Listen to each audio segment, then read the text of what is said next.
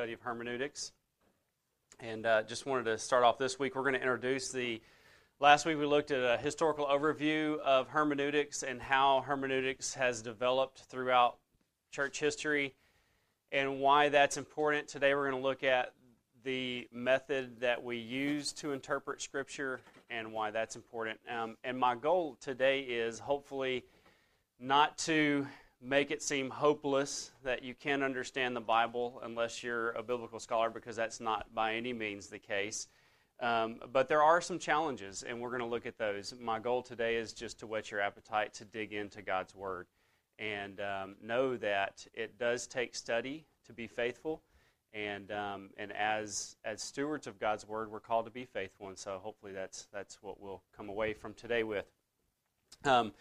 How many of y'all in elementary school played this game? I don't even remember the purpose of it, but um, you just distinctly remember, like in second grade, it was fun for me. Um, the teacher would have all the students sit around a big circle, and she would tell, whisper one story, brief story, to one student, and then pass it around the room. Y'all remember playing that? I don't. I, again, I don't remember the point of that, but it illustrates what we're going to get into today very well um, apart from students like me who intentionally changed the story. Um,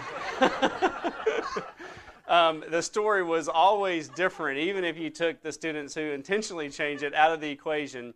The story always gets around, and it's different than what was originally told. And that's just an illustration that sometimes interpreting or understanding language, because that's really what we're talking about. How do we understand the Bible? Language is sometimes hard to understand. Um, and sometimes we think we understand language and we really don't. And I'm sure you husbands know exactly what I'm talking about. Um, there, there's a lot of times that, you know, I think Jen and I just completely understand each other and come to find out we're totally different. Um, so um, there are definitely some challenges. I came across some humorous examples of, of this. Well, let me tell you about one that happened to me. Um, when I was in college, um, I went on an extended mission trip to Australia. And one of the things we did, we arrived on a Saturday. I went through the BSM at the college that I attended, and um, they, they pair you up with another student. And so you're working with another student in whatever city they send you to. So they sent like eight people to Australia, then they sent you off into pairs to different places. Well, we arrived at the city that we were going to be working in, the church we were going to be working in on a Saturday night. Um, no, actually, it was a Sunday afternoon. Sunday night, they had church, and the pastor was introducing um, the girl that I was working with. Her name was Deborah. She was a DBU student. And, um, and so we were working there. The pastor was introducing us to the church, and he asked me if I would do the introduction for both of us. And I said, sure. So um, I get up, and, you know, in Australia, they speak English. Um, but they don't speak American English, which I quickly found out. So I'm in front of the church and I'm introducing myself, telling them, you know, basically who I was. And then I said, and this is my partner, Deborah. And I started telling them about Deborah. Well, whenever I said that, there was this look of bewilderment that just about fell on every face in the church. And the pastor quickly corrected what I said because in Australia, partner is someone that you live with that you're not married to. Um, and so, what I just told the congregation was that Deborah and I were living together but not married. Um, so, um, so, there are some other funny ones. Companies all, often face this problem when they when they change their when they try to um, put their slogans into different cultures. Um, a, a, couple of funny ones that I found. Uh, by the way, this is called language gaps, and it's where language in uh, when you're translating one language to another, there's always gaps. Um, Pepsi tried to translate its slogan. Its slogan was "Pepsi brings you back to life" into Chinese, and it read literally, "Pepsi brings your ancestors back from the grave." so I'm sure that was a big seller. Uh, maybe not. Uh, and then Coors uh, had its slogan, "Turn it loose." This was my favorite um, into Spanish where it was read, suffer from diarrhea. so that probably didn't help out their cause too much. um, so when we go down to Mexico, we're told not to drink the water. They're told not to drink Coors. Um, uh, I found another funny one. A car rental firm in Tokyo published a brochure in English to help English drivers when they go to Tokyo and rent a car, what to, to help them know what to do when they encounter various things. Well, one of the things they needed to know how to handle um, a pedestrian who gets in the street. So this is what the brochure said. When a passenger afoot heave in sight, tootle the horn. Trumpet him melodiously at first, but if he still obstacles your passage, tootle him with vigor. so, uh, so how do we handle the reading these reading gra- gaps? And and we have gaps. Whenever you read, you don't realize this because you have this is just something you've been taught to do all your life, or not taught, but it's something you instinctively do when you read something. Most of us can read something and there are gaps in the text. There are words we don't exactly know what the author means by. Um, and so what we do is we we have a strategy for that. We supply words. So I've put up on the board which blank wrote Pilgrim's Progress. Hopefully, I've all looked at that and thought, well, what goes in the blank? What word goes in the blank? Author. Everybody? There's a lot of things we could have put in that blank. Man. Yeah. Pastor. Yeah.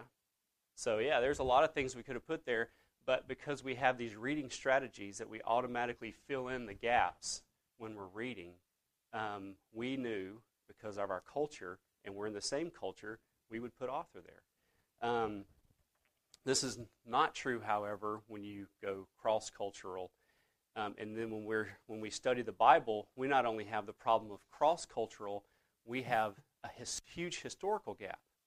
So it's not only a different culture today, a contemporary culture, but it's a, it's a huge historical distance. And so, how do we handle these gaps? Now, sometimes we don't even realize we have the gaps, um, and we just read right through stuff. And sometimes we realize we have the gaps and we don't really know what to do with them. Um, so we're going to look at some tools for that today. Um,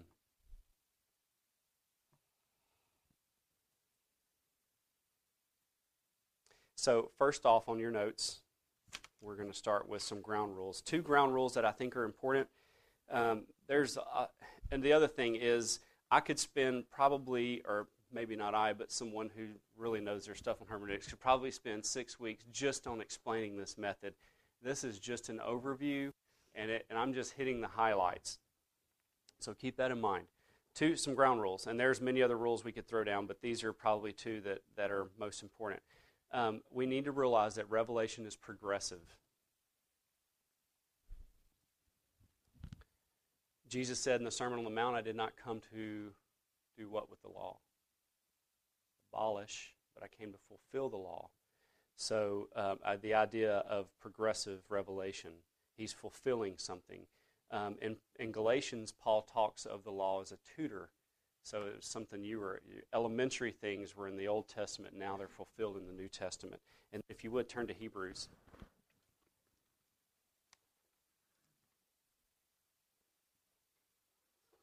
chapter 1.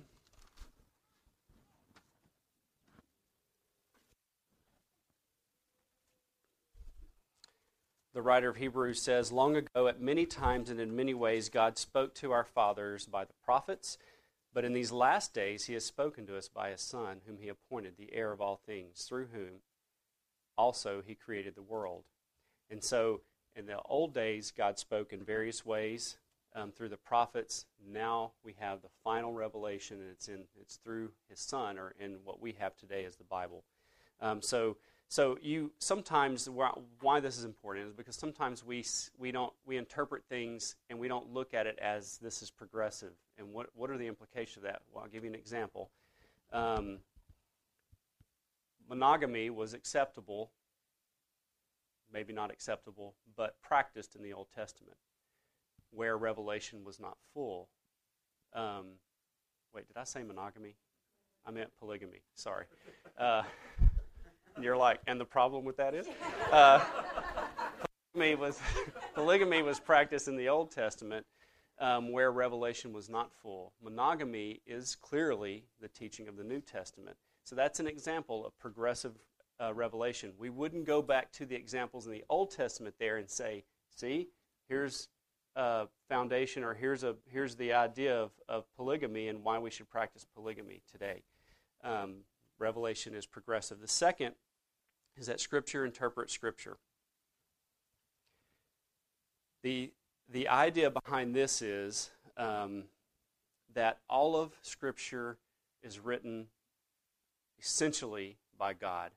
God uses people to write it, but it's essentially written by God, and it's God's message to mankind.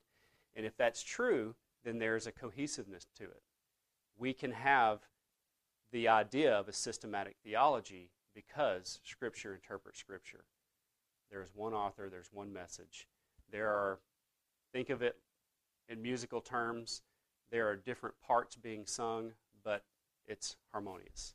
Is that right? Um, I'm not very musical, so uh, I had to have help on this.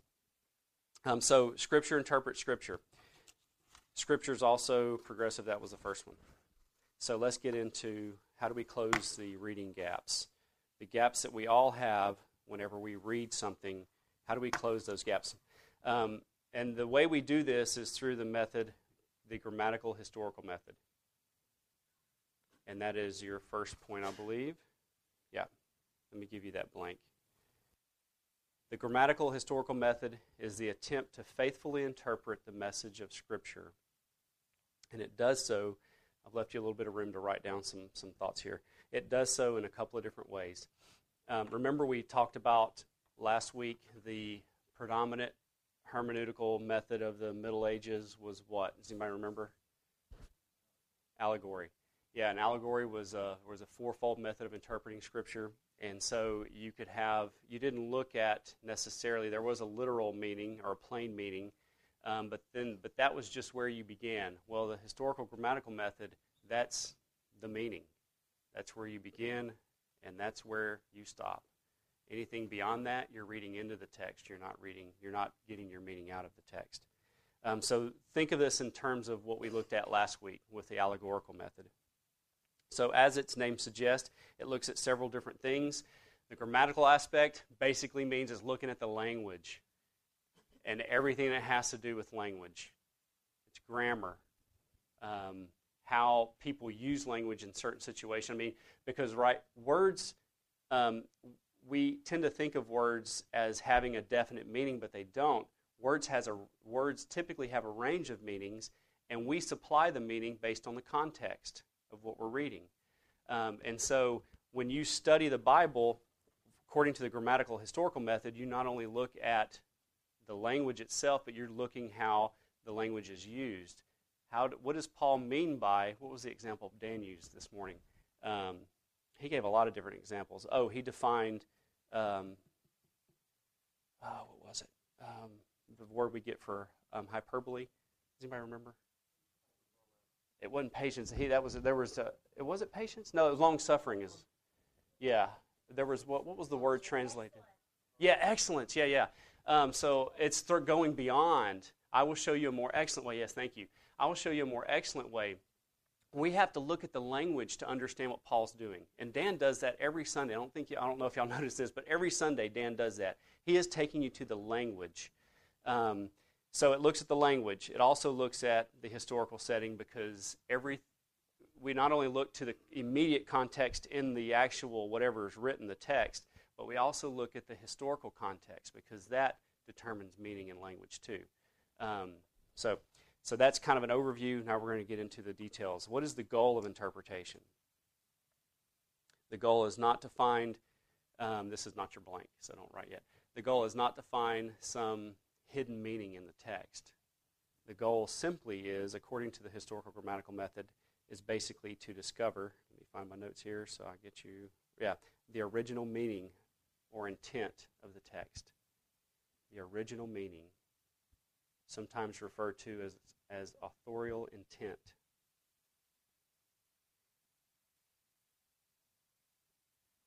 Um, Martin Luther writes, wrote that the best teacher is the one who does not bring his meaning into the scripture, but gets his meaning from the scripture.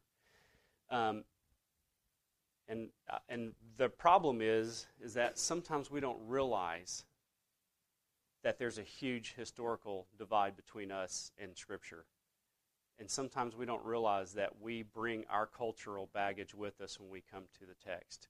Um, so hopefully, that's one of the things we'll realize today. And it's helpful if we look at it like this. We all, regardless of who you are, regardless of how much you hate your culture, you've all been trained to wear cultural lens through which you interpret everything. Okay? So we talked about last week modern the modern interpretation system of the reader response theory where we talked about that there's no meaning in the text. This is where we are today when we interpret text. If you go take classes at a college in English, um, most of it is reader response because the idea is there's no meaning in the text because there's no way you can get to that culture. These glasses are impossible to take off.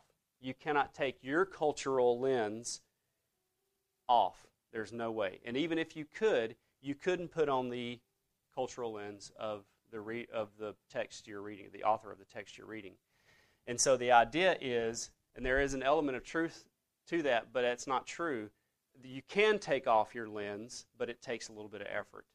You can't just come to a text and just assume that you see it totally like the person who wrote it or the original audience sees it. So this is our our main obstacle is how do we take off our cultural lens and put on the cultural lens of the writers and recipients of the, the biblical texts. Um, and so, how do we do that? Um, we all have these cultural biases, or think of them as presuppositions, assumptions that we have, we carry with us to the text. Um, so, how do we how do we um, trumpet that vigorously or tootle it with vigor, as whatever the case may be? um, I think I need to tootle it with vigor. Uh, but so how do we do that? Um, some common gaps. Uh, we're gonna we're gonna look at some of the m- most common gaps that are recognized. These are things. Uh, think of these as obstacles in your way of understanding the Bible, and let's get rid of them. The the the the thing that's wrong about reader response is they claim you can't take the glasses off. Therefore, you're reading into the text purely, meanings in the reader. That's not true. We do need to realize, and this all happened. This all happened in the 20th century when you started having people studying different cultures, linguistics, and what they saw was, wow, I mean, you can go to another culture. Like I can go to Australia and totally say something I think is fine, and it horrifies everyone that hears me. Um, how's that possible? Well, it's because I'm, we both have on glasses. I have on my cultural glasses, they have on theirs. There were a bunch of instances like that where I said stuff, or there were things that somebody said that you didn't quite understand, even though they were speaking English. So, but we can take them off. That's the, that's the problem with reader response. They assume that you cannot take off the glasses, and if you could, you couldn't put on the others. Well, it is possible. We just need to realize that it, it takes a little bit of work. And this, this is where we have to work. Um, number one, there's a language gap. The faithful interpreter is a student of the language. Um, now, fortunately for most of us, we have translations. Um, but something we have to keep in mind is that if you're reading an English translation, they are doing part of your translating for you, you're interpreting for you. Um, and there was a text this morning, Brent read 1 Peter 4. Who, who in here has the New American Standard? Nathan, would you mind reading 1 Peter 4, um, just, just verse 7? He read 1 through 7. But this is an example. Um, when Brent read this, because I'm reading in the ESV, when Brent read this, I thought, wow, that's a slightly different meaning. What's happened is the translators have done some interpreting for us. Anytime you translate, you're interpreting. So, would you mind reading that, verse, uh, chapter 4, verse 7?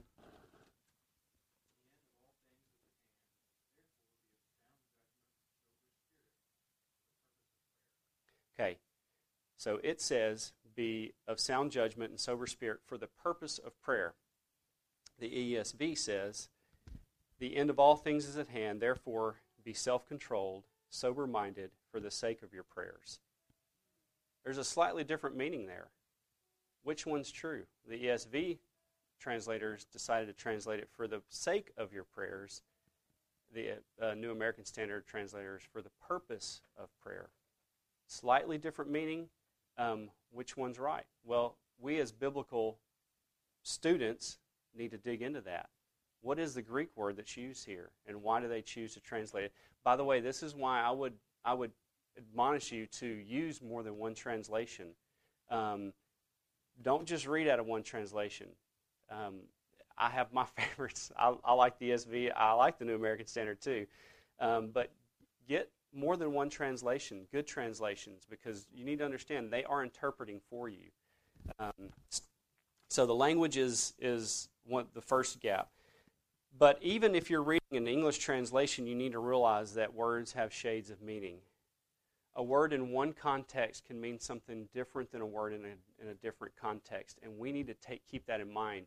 You can't just assume because it's used this way in this passage, it's used exactly that same way in another passage.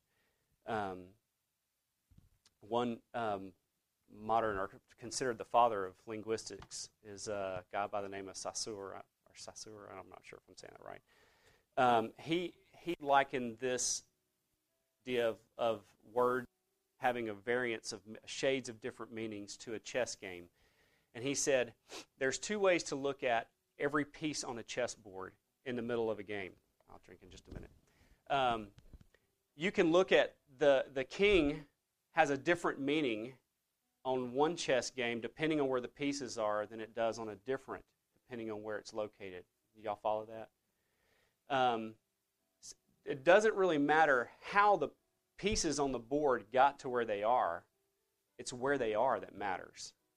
So, words, they have an etymology or how they came to have the meaning they have. That's not always important. Breaking words down, I'm going against the grain here, is not always the most important thing to look at.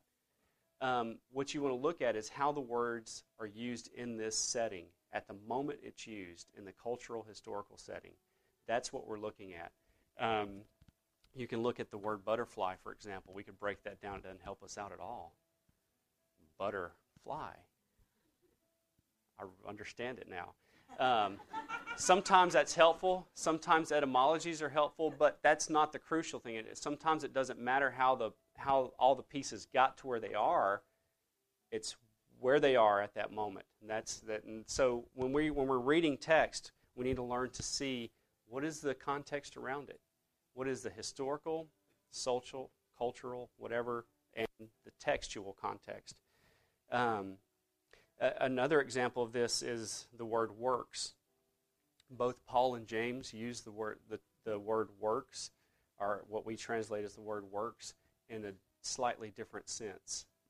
They both mean similar things, but it's slightly different. For Paul, works is something we do based on the law to earn God's favor. So for Paul, we are justified by faith, not by works. James, we are justified by works. Because works for James are things that flow out of faith, produced by faith, not in an effort to earn God's favor. So that's why you can have a seemingly contradictory statement from Paul and James, which, by the way, is why Luther didn't think James should be in the Bible. Um, but Paul uses that word slightly differently than James uses it. Um, so, just things that you need to keep in mind. The context dictates the meaning of the word. Um, okay.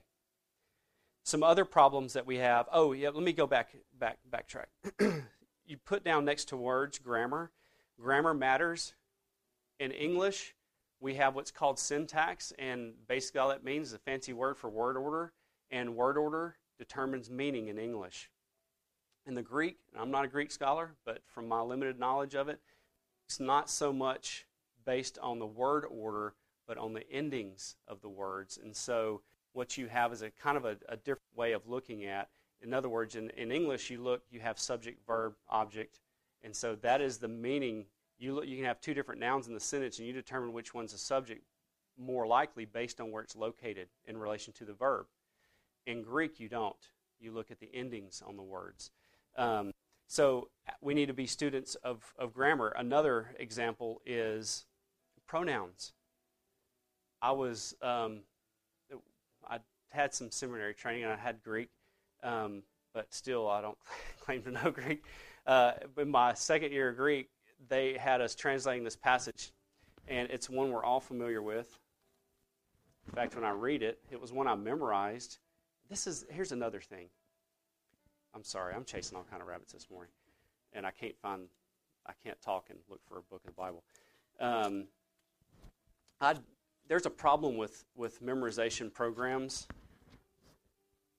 that have you memorize one verse, and they give you a topic and an application sort of for it, um, and so you memorize this verse out of context a lot of times, not all the times so it's important when we memorize. That's one of the reasons I love the way their church is doing scripture memory now, because we're getting an extended passage, we're getting the context for it. So you're memorizing this passage in context instead of just memorizing a part of a verse or a verse. Because there's a danger in, in taking that if you don't know the context and just memorizing one verse and applying it in a way because you're meditating on it and you're thinking of different ways to apply it to your life, which is great, but you may be applying in a way that, that's not consistent with the context. So, um, I years and years ago, I'd use this memorization program, and one of the verses that we memorized, that I memorized, was um, 1 Corinthians three sixteen, which says, "Do you not know that you're um, that you are God's temple, and that God's Spirit dwells in you?" And it was applied. The best of my memory, what I remember that verse. Whenever I hear that verse, because of this card, I think of um, what we do personally in terms of self control. Right? Um, the problem with that, there's many problems with that. In context, that's not at all what that verse is talking about. That verse is talking about disunity in the body. So, anyway, in my Greek class, we had to translate this, and we had to take, you're just looking at the Greek. So, we're looking at the pronouns. You translate it literally. Well, in English, there's a problem with the pronoun you What's the problem? It could be singular or plural. You don't know. You can know from context, but you don't know from the word. In Greek, you know from the word, and this is plural. You, church, are the temple of the Holy Spirit. Not you personally are the temple of the Holy Spirit, and so you shouldn't eat too much, you shouldn't smoke. Those are things you shouldn't do, but I mean, let's not use this verse for that. I mean, there are good reasons we shouldn't smoke and overeat, but I mean, let's not use this out of context to prove that point. But so that's um, so we're we should be students of the language. How does this fit in? How does this? How do we interpret this according to language? Um, then the other thing we need to keep in mind when it comes to language is that authors often use figures of speech, and um, many of interpreter have gotten in trouble um, because they don't take this into consideration. Dan used hyperbole, uh, or gave the example of hyperbole this morning. Hyperbole is an example of over exaggerating something to make a point, um, to throw past or go past, whatever. I can't remember exactly how he defined it. But basically, it's a figure of speech that you say something in an exaggerated way to make a point. Um, that my wife's very good at this. Um, Sometimes. Not all the time, because that would be hyperbole. You are hyperbole. I, saw I tell her she's a hyperbole waiting to happen. Um, because, uh, but so when, okay, turn to Luke, because we have, let me get out of, let me get out of that one.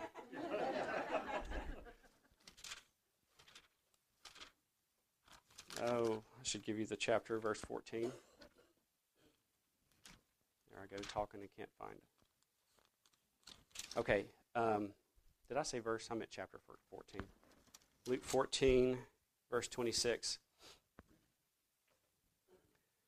Jesus says, If anyone comes to me and does not hate his own father, mother, and wife, and children, and brothers, and sisters, yes, even his own life, he cannot be my disciple. Jesus is using hyperbole. In other words, what he's saying is, you don't come to me, and then I, what, the requirement of coming to me is that you hate your family um, what he's saying is, your love for me should make it look like you hate your family. It should be that, that you should love me so much that it, by comparison, it looks like almost a hatred for your family. He's not literally telling you that you have to hate your family. He's using hyperbole. Um,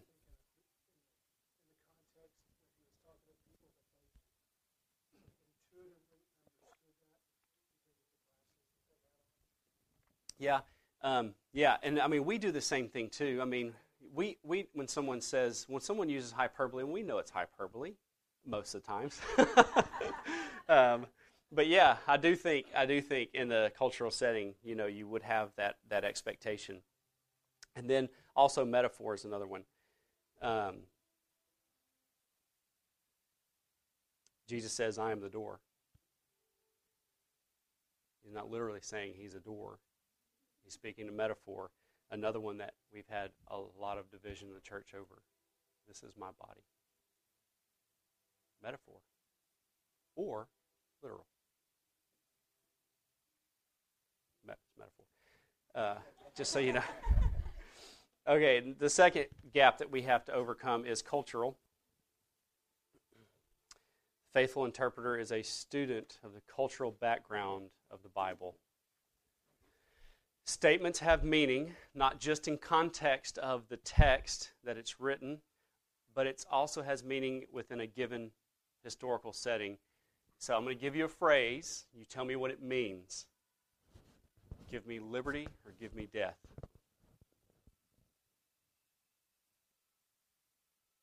What does that mean? Does anybody know the historical setting or context for that? What is it? Who said yes? Patrick Henry. And what, what is the context?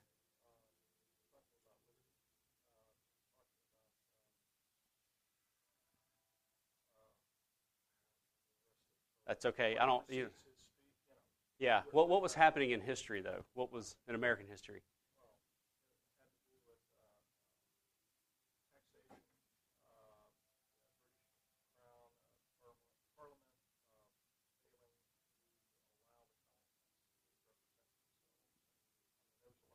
Right. So, so basically, you have an oppressive king. This is during the American Revolution, which is pertinent for this weekend. Um, so you have an oppressive king, and Patrick Henry is trying to convince the people not to go to war. To go to war. Give me liberty or give me death. In other words, freedom is worth dying for because sometimes slavery or living under an oppressive, an oppressive situation is worth worse than death itself. Would that statement have a different meaning if it were someone on death row or someone in prison? Completely different meaning. Same statement. It changes because of the context. So we need to be students of the cultural setting that um, that the books of the Bible take place. Um, whenever people write, they write out of their cultural backdrop. They write using their cultural lenses. And so we need to be students of that culture. Uh, and this is true of any text, um, but we're applying it to the Bible. Um, part of the culture includes geography. Um, let me my notes. Yeah, geography and the biblical culture. So, geography, um, this was really brought home to me this past January when a very familiar passage was explained to me according to the geography, and it like totally changed the text for me. And y'all turn because y'all need to look at this. Joshua 24, chapter 15. Does anybody know what that says? I'm sure y'all do because it's a very, very famous pass or verse? Does anybody know? Somebody knows, just say it. Yeah, yeah. Joshua says, As for me, my house, we will serve the Lord. Um, I'm not going to ask you if you know the context of that. Um, everybody knows that verse. You walk into homes, it's on plaques. Um, what's the context? A um, couple of things, because this is really cool um, go back. I'm going to give you some of the historical context, but also the geographical context, which to me just made it mean so much more. Um, this is this is not from me. This is from a guy named Joshua Harris. He's a professor out at the Master Seminary. Um, he explained this, and it just made so much sense. It made it make so much more sense. Turn back to Deuteronomy because you have to get the context for what was going on when Joshua said, As for me and my house, we will serve the Lord. And yes, the context goes back to Deuteronomy. Um, chapter 27. We'll start basically in, well,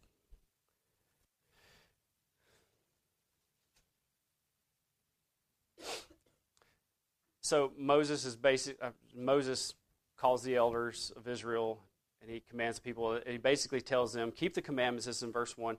Keep the whole commandment that I command you today, and on the day you cross over the Jordan to the land that the Lord your God is giving you, you shall set up large stones and plaster them with plaster, and you shall write on them the words of this law when you cross over and enter the land.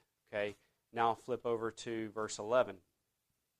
That day Moses charged the people, saying, "When you have crossed over the Jordan, these shall these shall stand on Mount Gerizim to bless the people."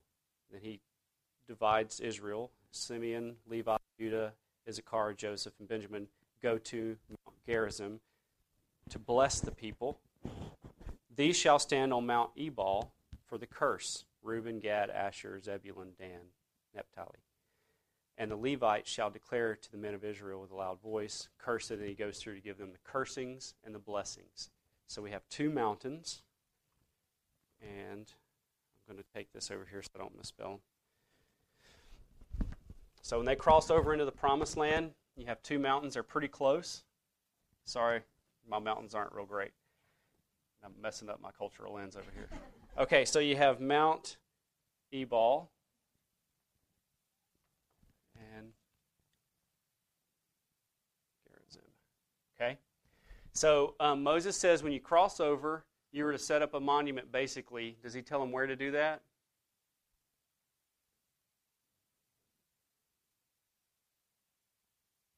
He does. I don't think we read it, though. He tells them to set up this monument on Mount Ebal.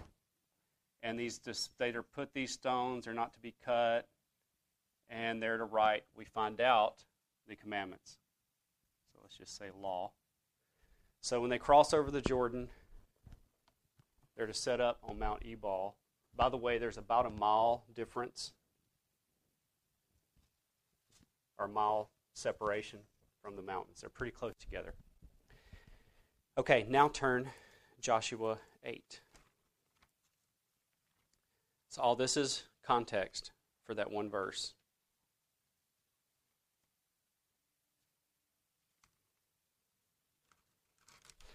Okay, uh, we'll start in verse 30.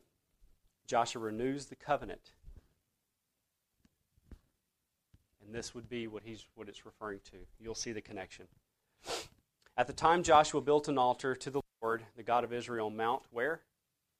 Ebal. Just Moses, the servant of the Lord, had Israel having technical difficulties, as it was written in the book of the law of Moses, an altar of uncut stones upon which no man was to wield an iron tool, and they offered on it burnt offerings to the Lord and offerings. And there, in the presence of the people of Israel, he wrote on the stones a copy of the law of Moses, which he had written them.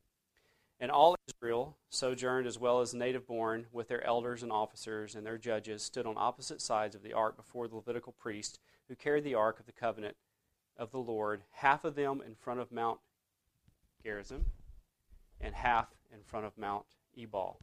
So you have half the people here, half the people here. I didn't put this the first time. This is important. Ebal is the mount of what? Cursing or blessing? Cursing. Mount bless.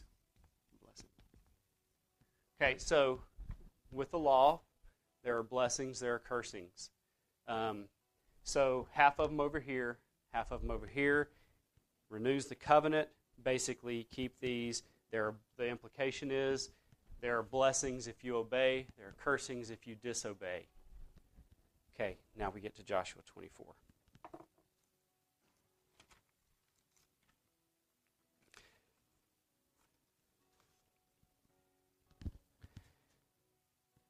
Joshua gathered all the tribes, as verse 1, tribes of Israel, to Shechem. is located right here, right in between. So he gathers them where? They're no longer here or here, they're in between.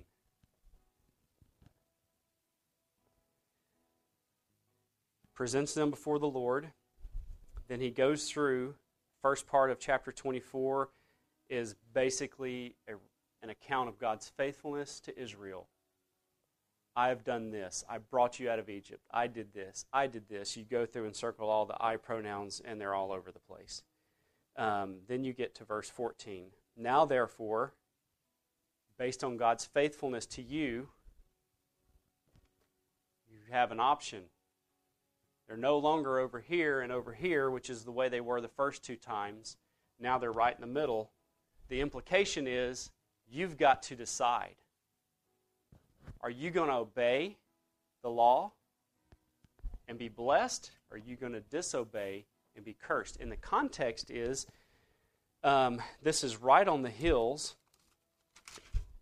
of, um, oh, I can't remember the guy's name. This is right on the hills of idolatry. Uh, Israel was basically steeped in idolatry. They brought gods from the past they every time they conquered a culture, there was a temptation to take their gods, and then they also have gods that they're making on their own. So I mean, this is uh, Israel is is plagued with idolatry. And what Joshua is saying is, you have a choice. You can have your idols, or you can choose the Lord. You can't have both. You have to make a choice. Um, And so he says, therefore, verse 14, now therefore fear the Lord and serve him in sincerity and in faithfulness. The implication is you haven't been doing that because you have idols. Put away the gods that your fathers served beyond the river and in Egypt and serve the Lord. And if it is evil in your eyes to serve the Lord, choose this day whom you will serve, whether the gods of your fathers uh, fathers served in the region beyond the river, or the gods of the Amorites in whose land you dwell but as for me and my house, we will serve the Lord. We're not going to be right here. Joshua and his family is going to be up here. Um, then he goes on. The people respond, We will do this. We will put away our idols. And Joshua just keeps challenging them. Look at verse 19. But Joshua said to the people, You are not able to serve the Lord, for he is a holy God. He is jealous. He is a jealous God. He will not forgive your transgressions or your sins. We will do it. Then he goes on to say in verse 23 Then put away the foreign gods that are among you. Choose this day whom you will serve. Don't we get that same message, similar message in the New Testament? 1 John 5, 20, uh, 5 24, uh, 21. 1 John 5 21. Um, keep ourselves pure from idols. We have different idols, though. In our culture, we don't have sometimes we have physical objects too, but um, but we have idols. So I mean, we're all in this situation. We're all in the middle here, and and and by application to us, we have to make a decision. Are we going to worship the idols? Could be anger towards somebody. You're going to hold on to that idol because you're right. Um, we all have our idols. Um, so Joshua, do, do y'all see how that one verse we often just know because it's up on a plaque on the wall? But when you actually look at the context, it changes the meaning. I mean, it's not like it radically changes it, it gives it more meaning. It, it really gives you the, the what is Joshua talking about?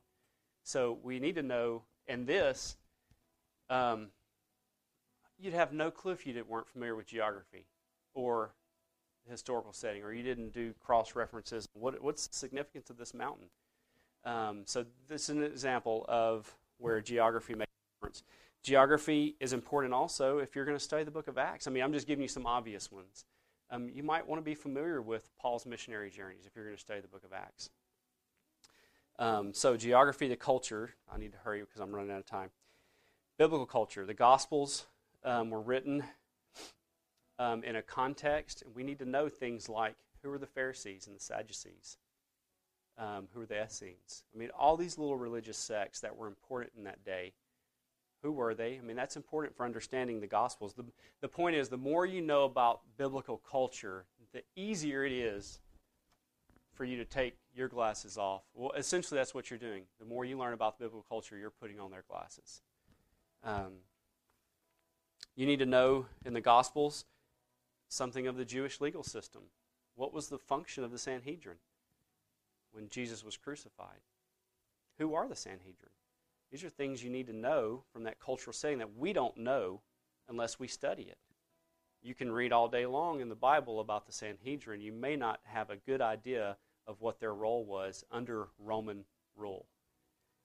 Um, what are the marriage rites or rituals? What does it mean to be betrothed? It's important if you want to understand the story of Mary and Joseph. Yeah. Thought I got messed up there. Uh, what were the Jewish expectations of the Messiah? Again, it's important to know.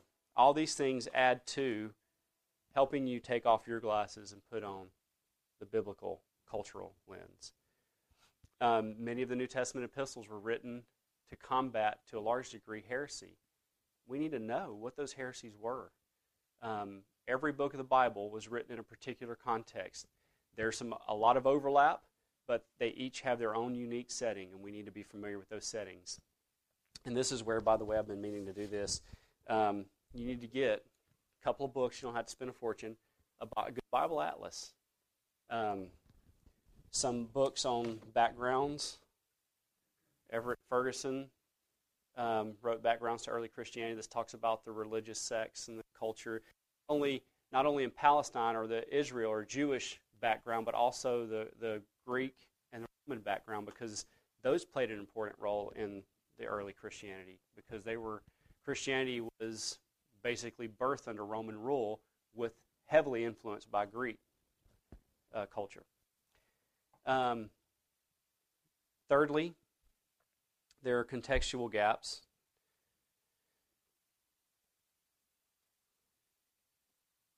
Texts are not only set in a particular historical situation, they are also occur within a particular or specific situation themselves, and that's kind of what I was alluding to. Um, you've heard Dan say context is what? Context is king. Slightly disagree with that, but um, I agree with the sentiment. I, no, I'm just kidding. Uh, context is king if you're interpreting, if you're kneeling before God.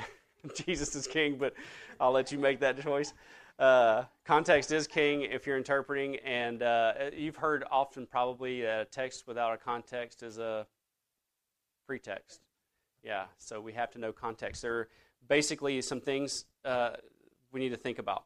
Um, you can take anything out of, you can take any phrase out of scripture and take it out of context and make it mean something completely different for example did y'all know the bible says there is no god it does psalm 14.1 there is no god. Um, i didn't tell you the context that's a fool that says that but the bible does say that. Um, satan quotes psalm 91.11 in matthew 4 6 and he uses it seemingly appropriately. This is the temptation, and Satan says, you know, if you are God's son, throw yourself down, and the angels will save you. Um, Psalm 90, or yeah, Psalm 91 is about the Messiah, and God protects those who trust Him, seemingly using that passage right. However, He fails to communicate it accurately or the real understanding because He doesn't understand the context. And when He the very fact of Jesus tempting God would show or display a lack of trust. And the whole meaning of that psalm is that God protects those who trust him. So he undermines the real meaning of the passage, even though he uses the words of the passage. Um, so, what types of context are there? Yeah, context. The context of any verse is, first of all, the entire scriptures. This is back to Scripture, interpret Scripture.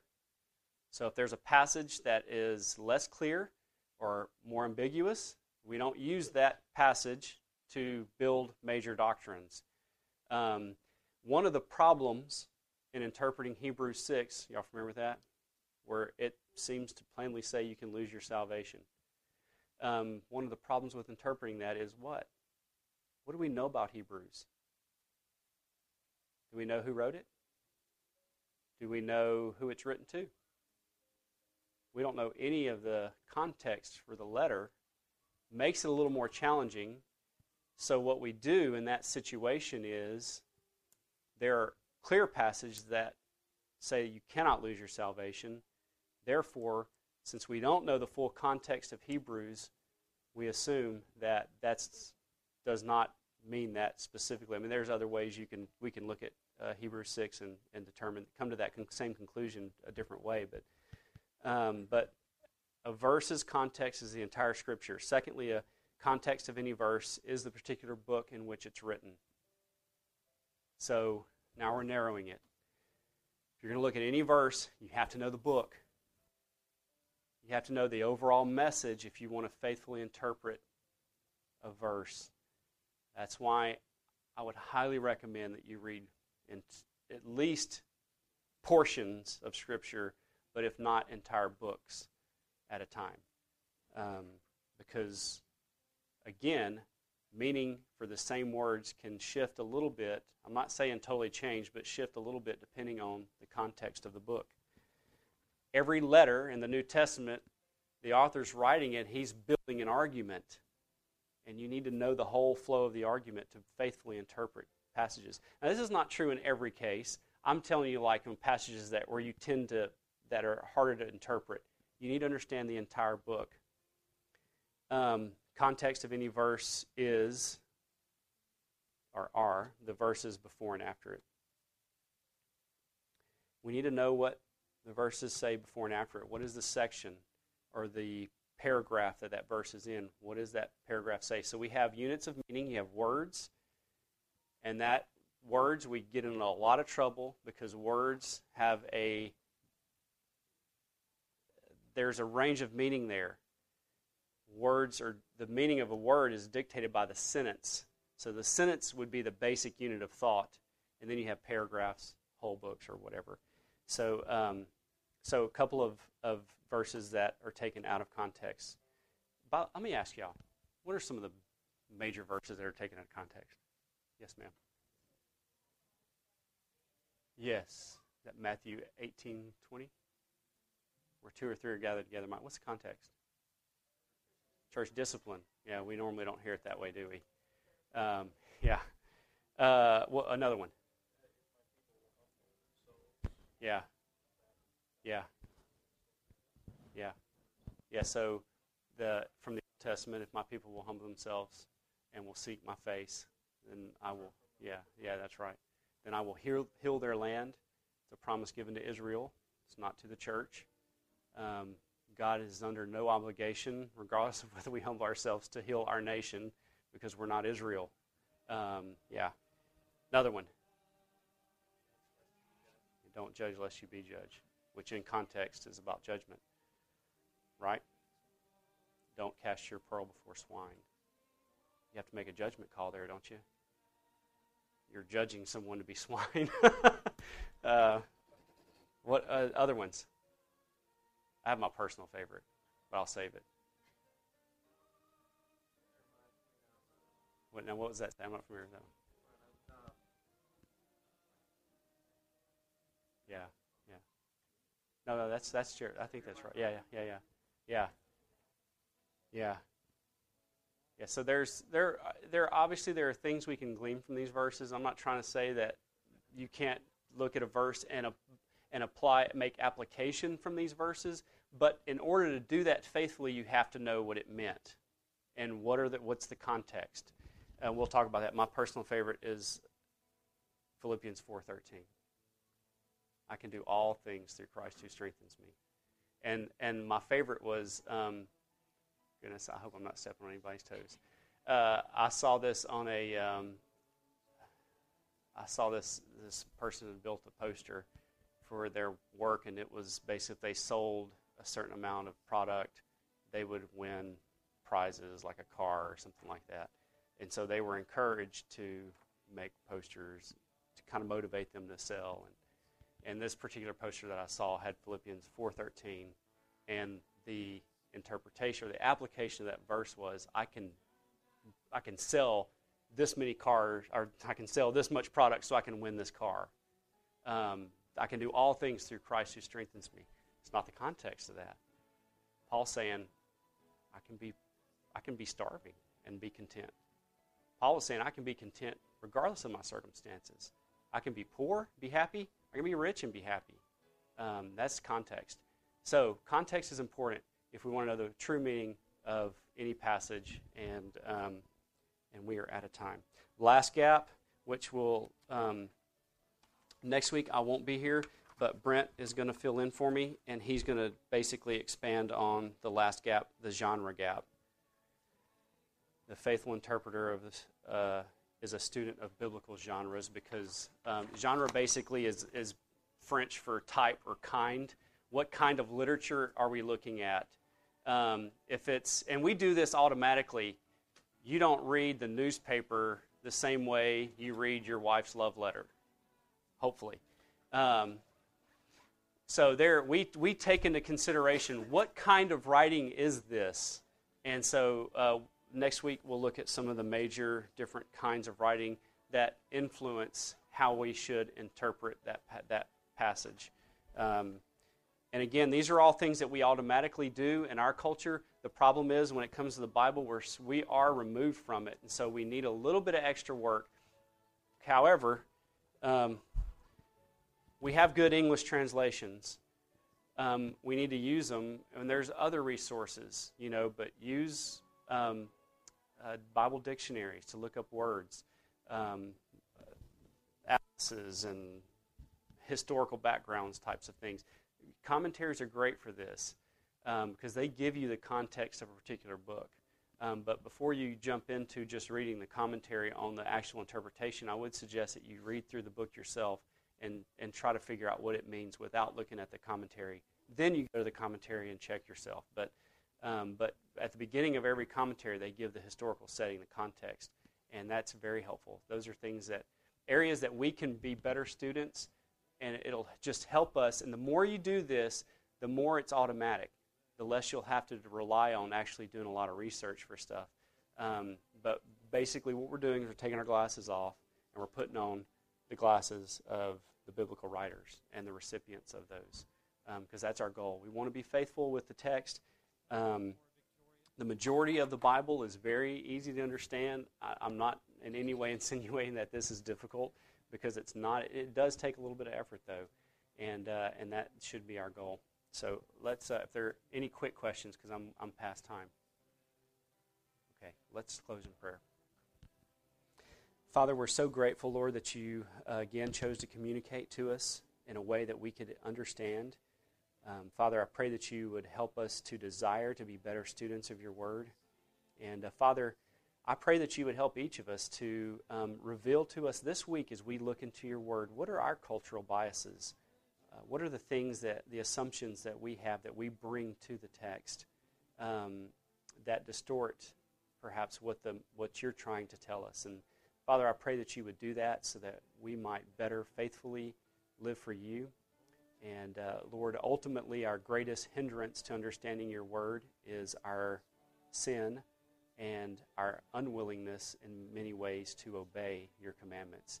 And so, Lord, I pray that you would change our hearts. May we be eager to obey your word because that is our ultimate goal, is obedience to what you've communicated. Um, Lord, I just ask that you would bless us as we endeavor this week to know you more. I pray that you would help us to set aside time every day to be in your word, to read it, meditate on it, to think about it, and to study it. We ask these things in Christ's name. Amen.